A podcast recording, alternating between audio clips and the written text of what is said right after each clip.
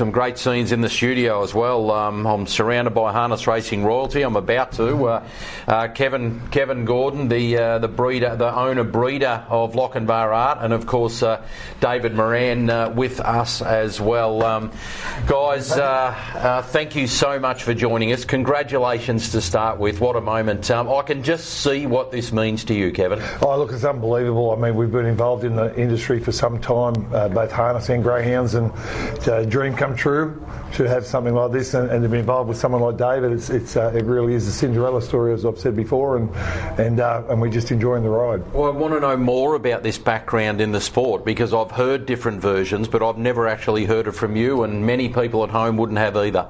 So um, many years ago, uh, my wife went to school at the convent at Lochinvar, which is a small town about 35 minutes out of Newcastle.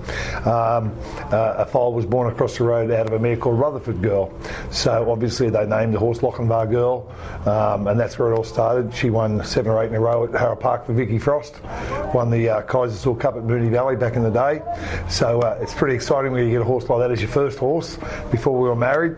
Obviously, I decided to marry the young lady then. I thought this is all right. it's meant to be. That's right, yeah. So, yeah, we've had a few along the way that have gone good. Probably the, the best one before this bloke was uh, a horse with Darren Vincent called Our Crown Law. Yes. He was a real nice horse.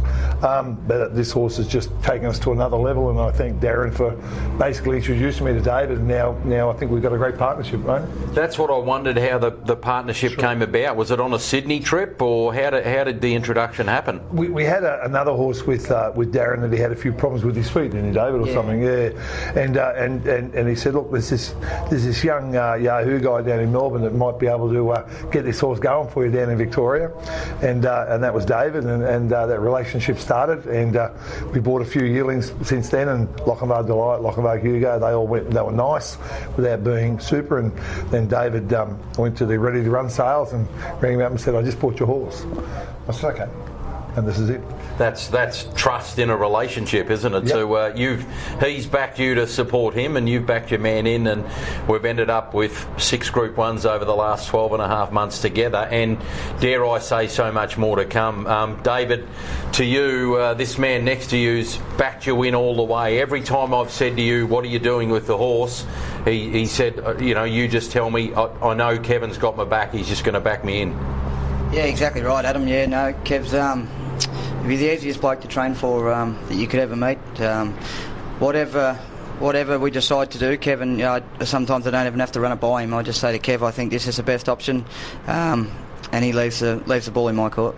You have you do, and you seem so cool right through this journey with the horse. But there's there's got to be more emotion than we see uh, bubbling away underneath. He, he, can't be this cool, Kevin, can he? no, but you know, if you go back to when Artie was racing as a two-year-old in the better races, um, you'll see that um, that David didn't drive him in the group races. David said to me, "Look, I think I'd rather put a good driver on." Um, he kept getting beaten.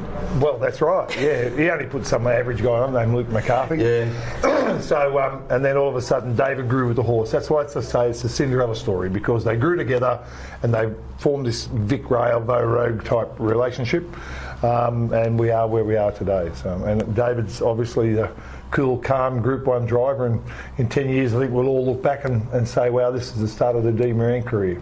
Yeah, uh, and and it has been an incredible ride because you know I, I joke a little, but as a young horse, he he looked like he was a length off them, half a length off them. He, he, just kept running great races, but he couldn't beat the best of them in the big races, and and that's not. I, I think I don't think it's being disrespectful no, to him. Sure. I, I actually asked this question to Mark Purdon. Where do you think it changed for this horse? And I'm interested in your thoughts on it. But Mark thinks it's when you worked on him and the horse learnt to relax better in his races. Yeah, Mark's probably right there to a degree. Um, I think when we went to Queensland, he, he over raced and was still a bit ungenuine. Um, and that was probably the turning point there where we sort of said if we're going to come up against the best, we need to we need to behave like them. So um, we changed a few things around, and um, I think his next start was um, well, he went to the Breeders' Crown. He raced really well, but didn't have a lot of luck.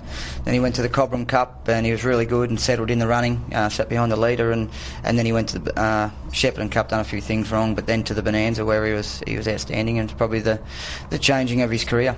Kevin, that four-year-old Bonanza. I mean, I said tonight when they were scoring up. Um, can the racing gods give us anything like what we saw last year? Um, you, your jaw must have dropped that night. The, the two races that stick in my mind the most, obviously, is the Bonanza. Like 148.6 on a thousand metre track's unheard of. Um, he did that, and he just did that so well. And New Year's Eve here you know, in that in that breeder uh, series. Bit of showman came out. yeah, well, David said I better show him how good I am and how good the horse is. So, but I mean, I said to David after that race, I said, "Gee, you let him go down the back pretty early." He said, "No, I didn't." He said the horse just took off.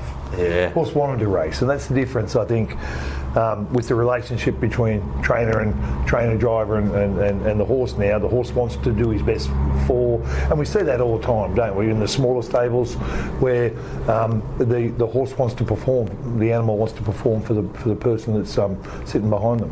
13 days from now, he goes to your backyard. True. That's going to be a special night for you.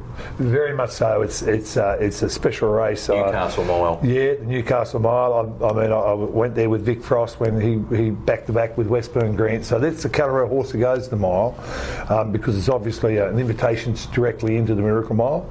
Um, so yeah, it'd be very special to win that race at home, like David did with a Shepparton Cup, I guess. Same yeah. same sort of thing we take these horses for granted in that they just turn up at the races and, and they do their best all the time. But um, but you said along the way he, he's a horse that needs work at home. He's not the he's not he's not a, just a cut and paste horse to train.